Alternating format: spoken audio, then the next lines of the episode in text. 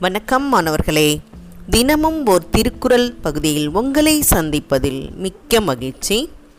அதிகாரம் மூன்று குரல் இருபத்தாறு. செயற்கரிய செய்வார் பெரியர் சிறியர் செயற்கரிய செய்கலாதார் செயற்கரிய செய்வார் பெரியர் சிறியர் செயற்கரிய செய்கலாதார் இதோடைய பொருள் என்ன அப்படின்னு பார்த்தோம்னா பிறரால் செய்ய முடியாத சிறந்த செயல்களை செய்பவரே பெரியோர். பிறரால் செய்ய முடியாத சிறந்த செயல்களை செய்பவரே பெரியோர். அவ்வாறு செய்ய முடியாதவர் சிறியோர். அவ்வாறு செய்ய முடியாதவர் சிறியோர். இதில் துறவிகளினுடைய நிலையை தான் நம்ம ஒவ்வொரு குரல்லையும் பார்த்துட்டே வந்தோம். இதில் ஐந்து வித்தான் அப்படின்லாம் சொன்னாங்க. அந்த உறுப்புகளை அடக்க தெரிந்தவன் அப்படிலாம் சொன்னாங்க. அதே மாதிரி நீத்தவர். நீத்தவர்னா தன்னுடைய ஆசைகள் பற்றுகளை நீத்தவர்னு சொன்னாங்க.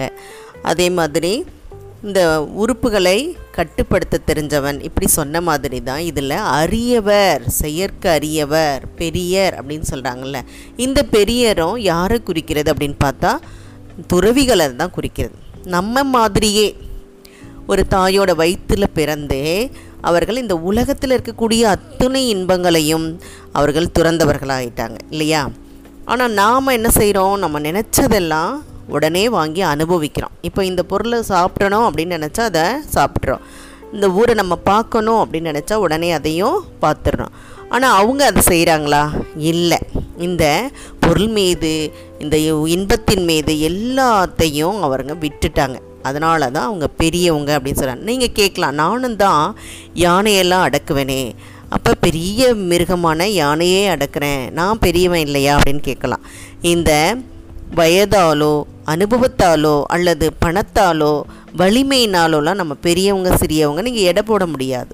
எதை வைத்து நம்ம எடை போடுறோம் அப்படின்னு பார்த்தா இந்த உலக இன்பத்தை ஆசையெல்லாம் துறந்தவங்களை மட்டும்தான் பெரியவர் என்று சொல்கிறோம் மற்றவர்கள் எல்லாம் அந்த செய்ய முடியாத அவர்கள் செய்கின்ற அந்த செயலை செய்ய முடியாத நாம தான் என்ன சொல்கிறோம் சிறியவர் அப்படின்னு சொல்கிறோம் அப்போ சிறந்த செயல்களை செய்கிறவங்கள மட்டும்தான் நம்ம பெரியவர்னு சொல்கிறோம் இதில் அவங்க யோக நிலையை அடையிறதுக்கு எட்டு விதமான யோகத்தை அவங்க செய்கிறாங்க பாருங்கள் அது என்னெல்லாம் எட்டு விதமான யோக நிலைன்னு பார்த்தீங்கன்னா இமயம் நியமம் இருக்கை வழிநிலை ஒருக்கம் நிறை ஊழ்கம் ஒன்றுகை.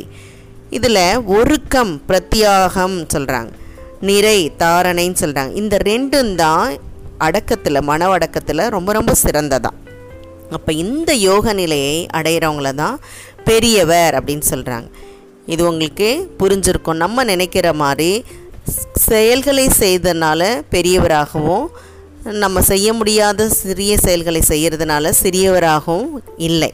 துறவிகளினுடைய அந்த யோக நிலை அடைகின்றதை தான் இங்கே இந்த குரலானது நமக்கு உணர்த்துகின்றது. சரியா மாணவர்களே? இதை படித்து பயன்பெற வேண்டும் என்று கூறி உங்களிடமிருந்து விடைபெறுகின்றேன். நன்றி.